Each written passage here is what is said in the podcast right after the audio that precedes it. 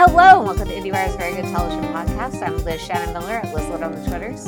And I'm Ben Travers at Ben T. Travers on the Twitters.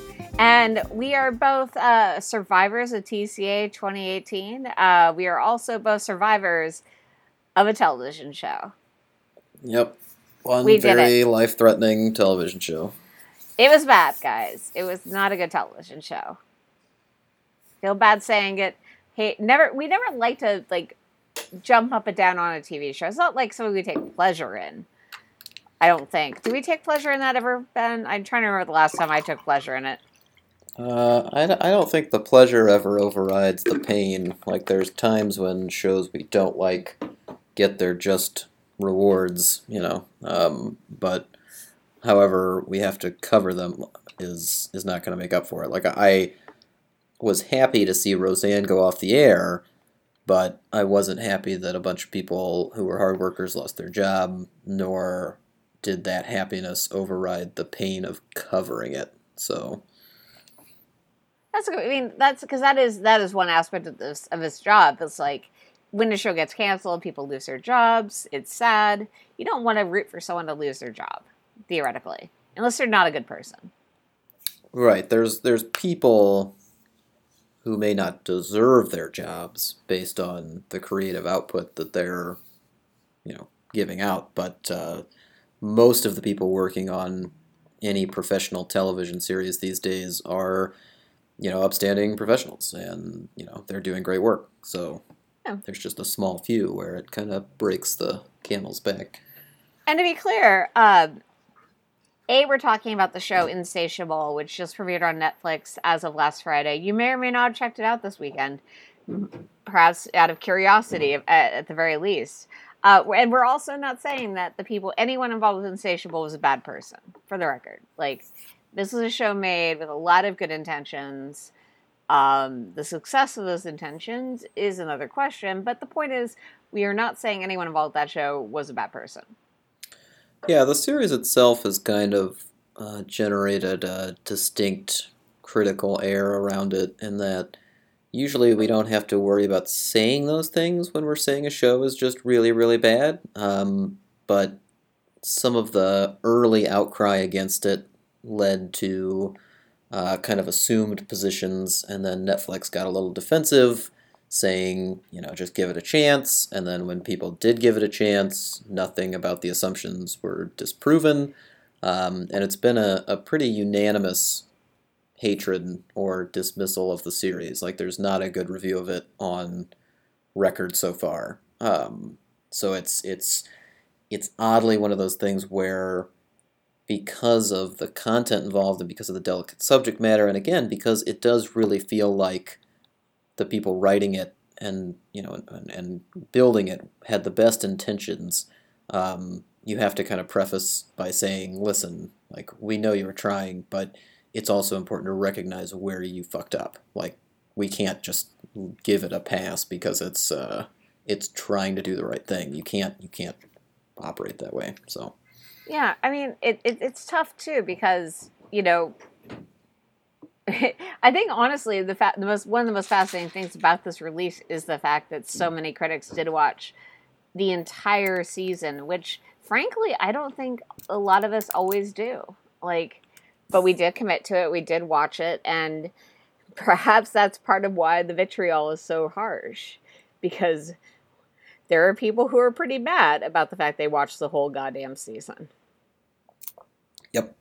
And some of that is targeted to, you know, the very distinct professional environment we're in, in which uh, at the TCAs we were told very specifically, you know, it's all going to come together um, in a way by the end, and that didn't happen. And then part of it is just the general frustration that we always feel when you invest your time in something and and you feel like you were robbed of that time. And that's something, you know, it's at the very least that's something we can try to provide with these reviews. We can try to make sure that people aren't going to spend, you know, probably about 10 hours altogether watching a very bad television show that doesn't, you know, reward them in the way that they want it to be rewarded.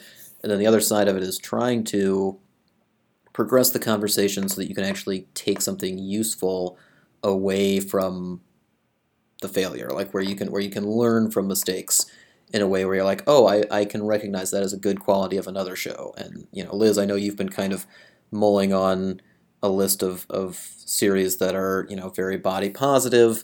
Um, and you know, there's more problems with Insatiable than just uh, than just fat shaming and, and other uh, weight related issues. But um, you know, it's it's good to kind of try to steer focus towards things that that are rewarding and enriching and you know getting it right because there's so much TV out there.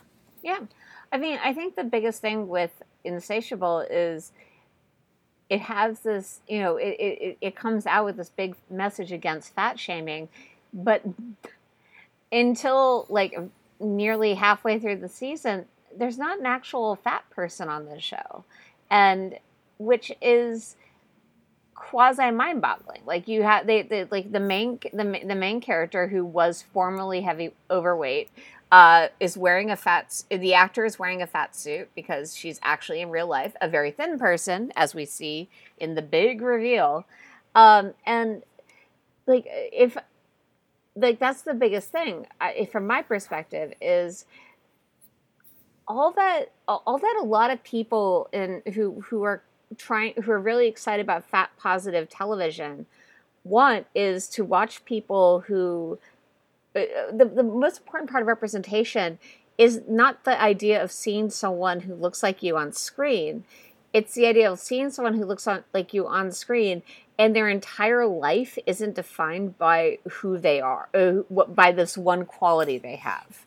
Like and it's a fair criticism to say lob against Dietland to some degree. Like, you know, the main character is very concerned with her weight, and that's a major thrust of the series. But you know, she's but even even with Dietland, like while that's a main thrust of the series, she is not the, the character of Plum is not fully defined by that one thing. She also has interests, she has hobbies, she has friends, etc.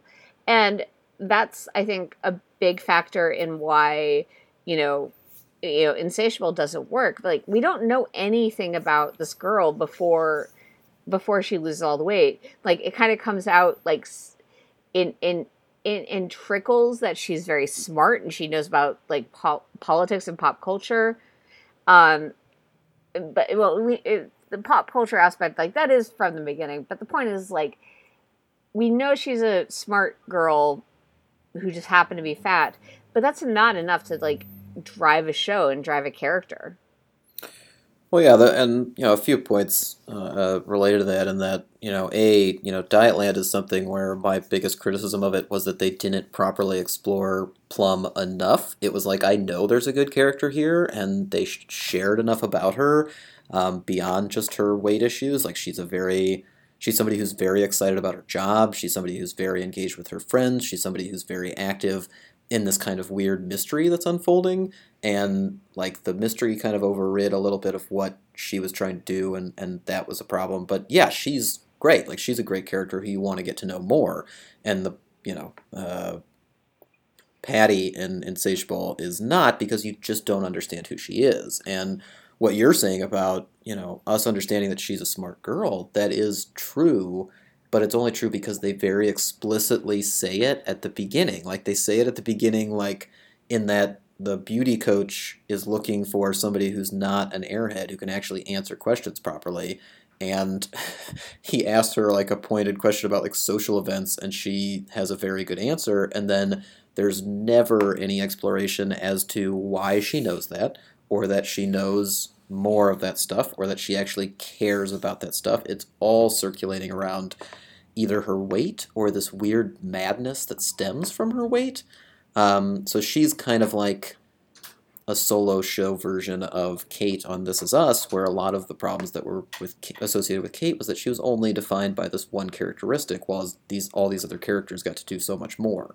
Um, and and yeah, like what you're saying about uh, you know representation is so important on the show, and I think that maybe we could have forgiven parts of Insatiable if the satire that they were trying to they were trying to make work actually felt like it came from a place of knowledge and understanding, where they were so sharp with their commentary that it was like, oh yeah, no, they totally get the perspective of these of the people they're trying to depict but it never felt like they did. So the fact that they didn't have those people on screen and didn't seem interested in exploring them just made it all the worse. Yeah, I mean, I think I think that's so fair, and you know, the the satire, the the, the claims of satire, are just are deeply frustrating at this point. Like it's. uh, I, I, I, I confess I, I do not have the dic- dictionary definition of what satire is in front of me. All I know is, is that anytime I've seen anything that proclaimed it's blank meets Heathers, it has failed in terms of like trying to match that tone. Nothing is ever going to be Heathers ever again. I think we just all need to accept that. That includes the failed Paramount series Heathers, which, by the way, Ben, we need to find those DVDs because we have DVDs of that show, and those are the only. It, I feel like those are going to be worth some money, and I want to make sure we get that money. I want that money, Ben. Well, I'm sure they're around here somewhere, and um, Not that we would ever sell screeners, but I'm just saying they're worth some money, Ben. Right. No, I I understand the implication, um, and I feel like what you're saying applies to the general use of satire. I feel like a lot of the times, if an artist, uh, a creator, a writer feels like somebody doesn't understand their work, then they hide behind the label of satire. They say that it's satire so that that's like a catch-all for any sort of offense that comes about. And I mean, satire is is you know it's it's uh, it's using humor to to criticize, like to, to, to point out flaws, like to to to uh, expose things within whatever realm, usually like topical issues, which you know the show has a lot of, um, to, to, to lacerate them in a very specific way. Like Veep is a, a crowning achievement of satire. It, it does this on many many levels, and I you have to admire it for doing so because it's so specific and the, the hiding behind this word just seems like such a cop out um, for somebody for a show that just doesn't have a tone and doesn't really understand what it's done wrong. And I feel like that's another reason why so many critics feel the need to just say this is what the problem is because there's a lot of them and it just doesn't feel like it's understood. And it's interesting to me from the Netflix side of things that you know, when they were at the TCAs and their, you know, uh, their executive who was on hand to take questions, they were defensive about it, and you know, they they should be defending their own shows. They should be defending their creators, and yet at the same time, I guess the line of defense just didn't gel with reality in a way, and to me that just speaks to the fact that I don't think it matters to them. Like I don't I think the controversy is only good in terms of them getting attention to another one of their shows and having one really bad season of a really bad show isn't going to hurt Netflix at all. So they're just going to kind of ride it out. In fact, honestly, I wouldn't be shocked if Insatiable has better numbers in its premiere weekend than a lot of other Netflix shows, just because people want to see is it that bad? Yeah, and a few of our friends uh, in the critical community were kicking around an idea the other day about how um, you know, to break through in the peak TV age, you either have to be really, really good or really, really bad. And if you're on one end of the, if you're on either end of that spectrum, then people are going to talk about it. And in a way, like that's that's that's just another technique to break through. So who Yeah. knows? Yeah, it's actually interesting. Like I feel like forget who wrote this. I read it. I read. I read several reviews of the show because I'm not reviewing it because you reviewed it. Thanks for doing that, Ben. Sorry about that. Um, but uh, I read several reviews of the show. One person, I, it may have been Linda Holmes, mentioned that this could have been salvageable if it wasn't a series. It wasn't like a 12 hour series. It was a two hour movie. Because I do remember, like, I had this very interesting reaction to the first like 10 minutes. I was kind of like, the tone kind of intrigued me. I was kind of, there's, there are Slack records to prove that I sent you, sent you and Hanh and Ben and Steve a message saying, hey, this might not be, I'm kind, I might be into this. And then I was less into it by the end of the finale, uh, the first episode, but uh, not the finale, the first episode. Uh, but the point is, oofda. Well, yeah, I mean, I, I just, yeah, I, I mean, there's so many problems, and they're they're almost right from the start. Um, I, I can't get over the the whole opening on uh, I was ac- an accused molester saying the victim made it up, which was almost as bad as having actually done it. Like that. That line is amazing. So unbelievably tone deaf that you just can't believe that it would even make the final cut. Like just cut that segment out. So the idea of kind of cutting this down enough where it would just be a two-hour movie, I think there might be enough plot to do that, but there's literally not enough examples of who the main character is for that movie to work either. So I, I it's kind of astonishing to me to see kind of just how badly this came together. Um, and at the same time, it's almost like if you look at it out of context, um, there's ways to think, oh, maybe this could work. And it's just not there on screen. So I, I'll be interested to see kind of how Netflix responds to this. Like, you know, in a way, from a public relations standpoint, you know, if if with all these bad reviews coming out, if the numbers aren't there, um, it wouldn't surprise me if they came out and just canceled it. They don't cancel everything, but if they just came out to be like, no, you're right, it's done, we're done. But at the same time, I could see them just stretching it out and waiting and just, you know, letting this exist until they want to make a decision about it or just letting it drift into the ether because they're Netflix. We don't know what the ratings are, so there's not really a gauge for whether or not this is a quote unquote successful show other than what the reviews say. And God knows, not everybody listens to the reviews. I mean, do you do you foresee a scenario where um, Netflix gives this a season two? Oh, absolutely. Yeah, 100%. You you Um, absolutely could imagine that Insatiable gets a season two. Yeah, if it gets enough numbers, um, again, I, I just think because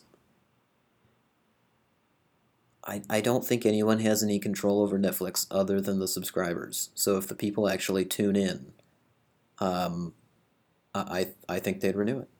Yeah, I mean, I, I'm trying to remember the last show that had initially this much support behind it, uh, and that that didn't register so well with critics. Uh, I feel like maybe the last one was Altered Carbon. Yeah, and that one got at least mixed to positive reviews. Yeah, there mostly. were there there were some there were some fans of that show. I, I mean, Yeah. I mean, going going back further, I think before we start recording, you mentioned Gypsy, which is you know is an example of a show where Netflix did just like full out pull the plug. Yeah, Gypsy was canceled after one season. I think um, a key distinction to make there might be that uh, Gypsy was it, it had to be more expensive than Insatiable. Insatiable's got to be pretty cheap. Well, they, Um, it was originally being per, being developed for the CW. Right.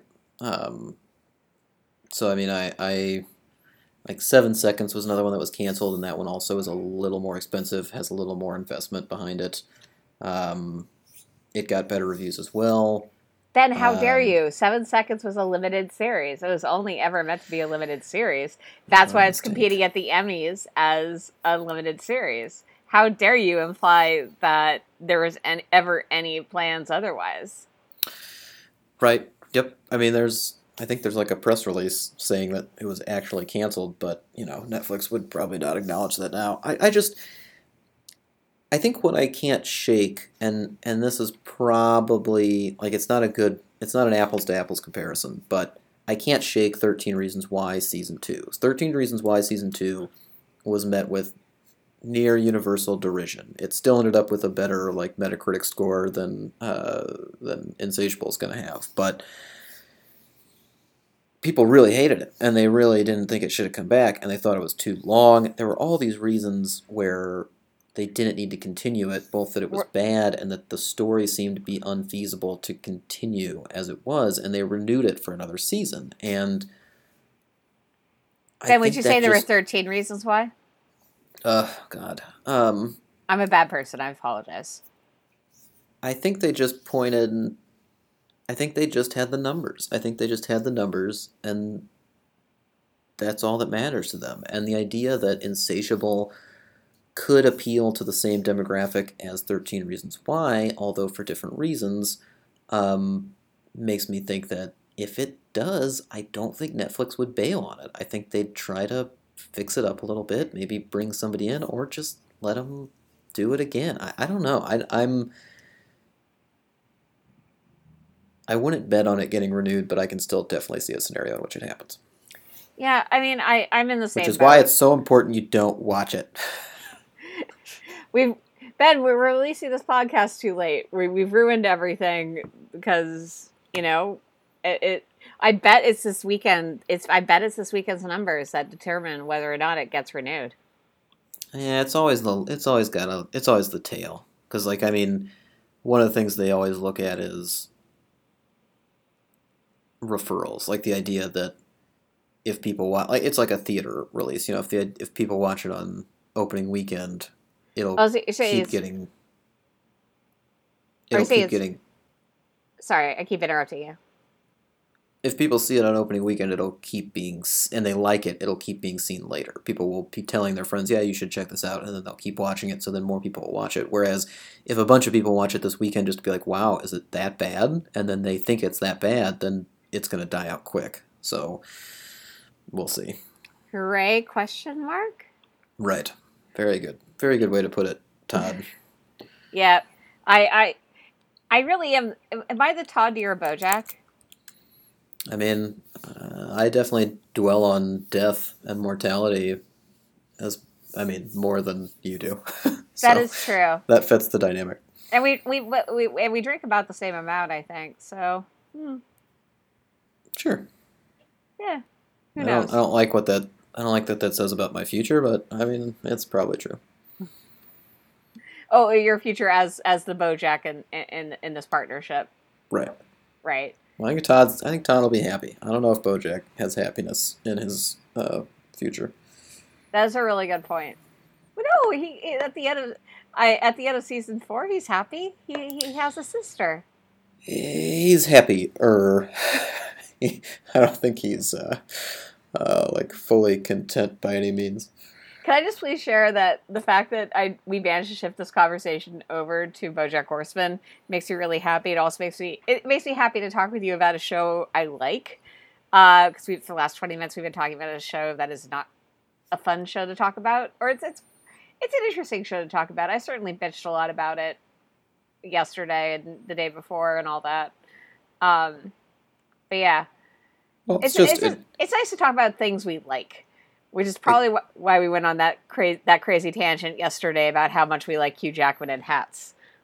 Yeah, this is just kind of a, a verbal recreation of our Slack conversation uh, while we were watching Insatiable, but uh, it also goes to show kind of the spectrum that Netflix has to work with. If they need to point to something, they always have it. Like if they need to point to a great show that they've got, they've got them. Like they can point to The Crown, they can point to BoJack, and you know that's just one more reason why if they have a bad show, I don't think it dings them that much just because they have so much content. It's it's crazy how much content they have in comparison to and and again because they don't share the ratings that that wealth of content really means more than and has less scrutiny than you know if a network was suffering the same fate. If this would have debuted on the CW, I don't think it would have made it the full season. So Yeah, I mean this weekend, like Netflix alone has. I'm looking at the calendar right now. They have two other shows premiering.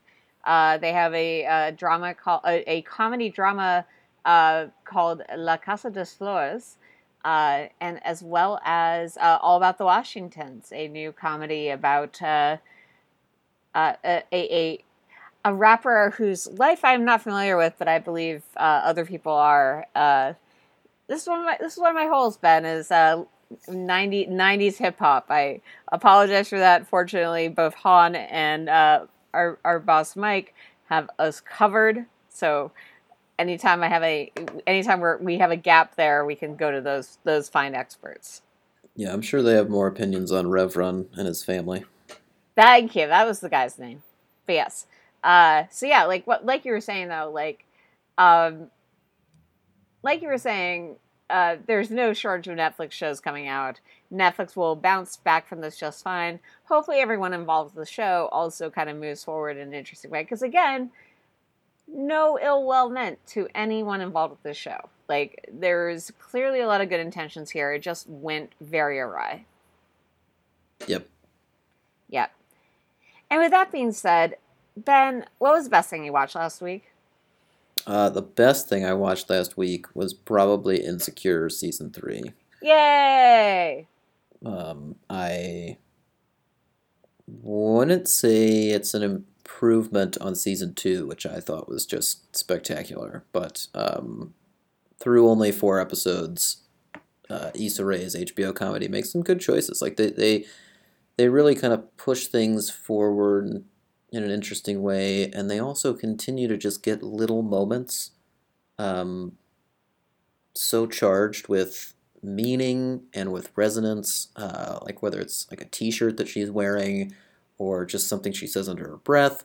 Um, there's just so many little moments that make that show enjoyable and reward you for paying attention to it instead of you know keeping it on in the background or something, uh, which is again something that's really valuable these days on television. Uh, so yeah, I, I, really enjoyed season three. I hope um, they kind of take some more creative leaps uh, or chances in the later half of the season, but you know it's it's still uh, a very very good television show that uh, deserves to be talked about. So that's my pick. Liz, what was the best thing you saw last week? Um, I'm gonna note for the record, we we should talk about uh, we should talk about Jesus Insecure at some point. I, I definitely I need to catch up with that one. Um, the best thing I watched last week was technically Better Call Saul. Um, I'm gonna that that may become my default answer for a few weeks if I unless, I start watching things I like more. Um, but it's so good, you guys. It's just ugh, why I don't understand it, it it trying to figure out how that show is so good is going to be like my life's mission at a certain level. Um, but I also want to shout out. Um, I wrote this piece uh, as you listen to this uh, last Friday. Uh, that it kind of is about. It's about the uh, it's about the girl who plays Amma on Sharp Objects, uh, Eliza Scanlen, who's a nice young lady who is very very good, and uh, one thing that came up in talking with her uh, at, at a press day a couple months ago uh, was the fact that she had to learn how to roller skate because of a music video that Jean Marc Vallée saw. And I had I had known that I had basically I'd had it in the transcript this whole time that it was you know who who who who the music video was for, I didn't know until last night, until the night I was writing it, that it was a music video directed by Hiro Murai, our good friend. Uh, so I had ended up watching that video, I think maybe for the second time that night, and it was great. That's such a good music video. It's just like so surreal and beautiful and eerie in all these ways that I think we're all familiar with with Hiro Murai. So uh, I highly recommend checking out uh, the it's the video for uh, Chet Faker's Gold, um, and it's just girls roller skating down a dark street, and it's gonna haunt you for the rest of your days. that's quite that's quite an endorsement. Um, it's really I, good. Just thinking about you know uh, the many scenes of sharp objects in which girls rollerblade or roller skate down a dark street uh, has piqued my interest. So have you have you seen this music video? No, no, no. I, I try to avoid music videos. Um, they, this one is. They, I, I there's so many that are great. I, I I mean this only because they they usually bias my interpretation of the song, and I always give precedent to the song. So, uh, is, but I will I will make is, an exception. That is fascinating. I didn't know that about you. Yeah, I just I I, I, can't shake some of the visuals, and sometimes the visuals aren't what I want to be thinking about when I hear a song. So that's totally fair. Uh, but Ben, what's the next thing you're looking forward to? Uh, well, to make it up to our friends at, at Netflix, uh, since I just trashed the shit out of one of their new programs, uh, I am looking forward to Disenchantment, which Yay! is uh, Matt Groening's follow up to Futurama and The Simpsons, his third, you know, big creative animated series. Uh, this one is going to be a little more serialized. It also stars a friend of the podcast, Abbi Jacobson, and Eric Andre um, as voices of this kind of fantasy realm where a princess is going on adventures with her two friends, Elfo and someone else, can't remember now. Um, but anyway, I haven't watched it. I know some of the reviews are already out, and there's been kind of a positive but lukewarm response so far. And yet, at the same time, from what I've seen of it, and just the idea of of Groening kind of moving into a more serialized, serialized realm, that that sounds interesting to me. So I'm I am excited to watch it. I think there's a lot of potential there. Um, and yeah, that'll be next Friday. So I'm sure we'll be I'm sure there'll be a review next week and more conversations. But, but yeah, uh, Liz, what about you? What are you looking forward to next? I'm gonna I'm gonna shout out Hanh. Uh, Hanh apparently is really has been really enjoying uh, Disenchantment, so that's that's worth Oh, good. Yeah. Um, for me, quite honestly, the next thing I'm looking forward to is catching up. Uh, so this is our first real weekend off in quite some time, and I think I have a couple of homework. I have I have uh, definitely one or two homework assignments. Uh, but I'm really excited to get my get my ass in gear when it comes to sharp objects. I've been a couple of episodes behind for a little while, and I don't like it, and I want to be up with the kids. I want to I want to see all this dry southern uh, passive aggression in, in, in action. And I'm also really excited to watch more Succession, uh, which is a show I I've, I've I've enjoyed in the spurts I've gotten of it, and I really want to dig into it. So hopefully that's my weekend. Hopefully that's what I get to do. Uh, you will be very happy, Elizabeth. Yeah, I'm sure nothing nothing like unpleasant will happen in either of those shows. Well, I mean, uh, sharp objects, even the unpleasantness is quite exciting. So, That's something. And if you want to read about those shows uh, from people who've actually watched them already, uh, you can go to IndieWire.com where you'll find news, reviews, interviews, features, all the stuff you like. and if you want to listen to IndieWire's uh, great other podcast, make sure you check out Mike Schneider's Turn It On podcast, uh, Screen Talk with Eric Kohn and Anne Thompson, and of course, the one, the only, the perfect Chris O'Falt's Filmmaker Toolkit podcast. Ben, that was so short. You don't want to go on for about how much you love Chris for a couple more minutes? I I just you know I need to restock my vocabulary to really do him proper justice. We'll, we'll get you a thesaurus so for, for next time so you're ready. That'd be good. Yeah, um, you can find Ben on Twitter at Ben T. Travers. And you can find Liz on Twitter at Lizlet. That's with an I and then an E. Correct. Uh, we will be back next week. Thank you guys, as always, so much for listening. And also, as always, keep watching television.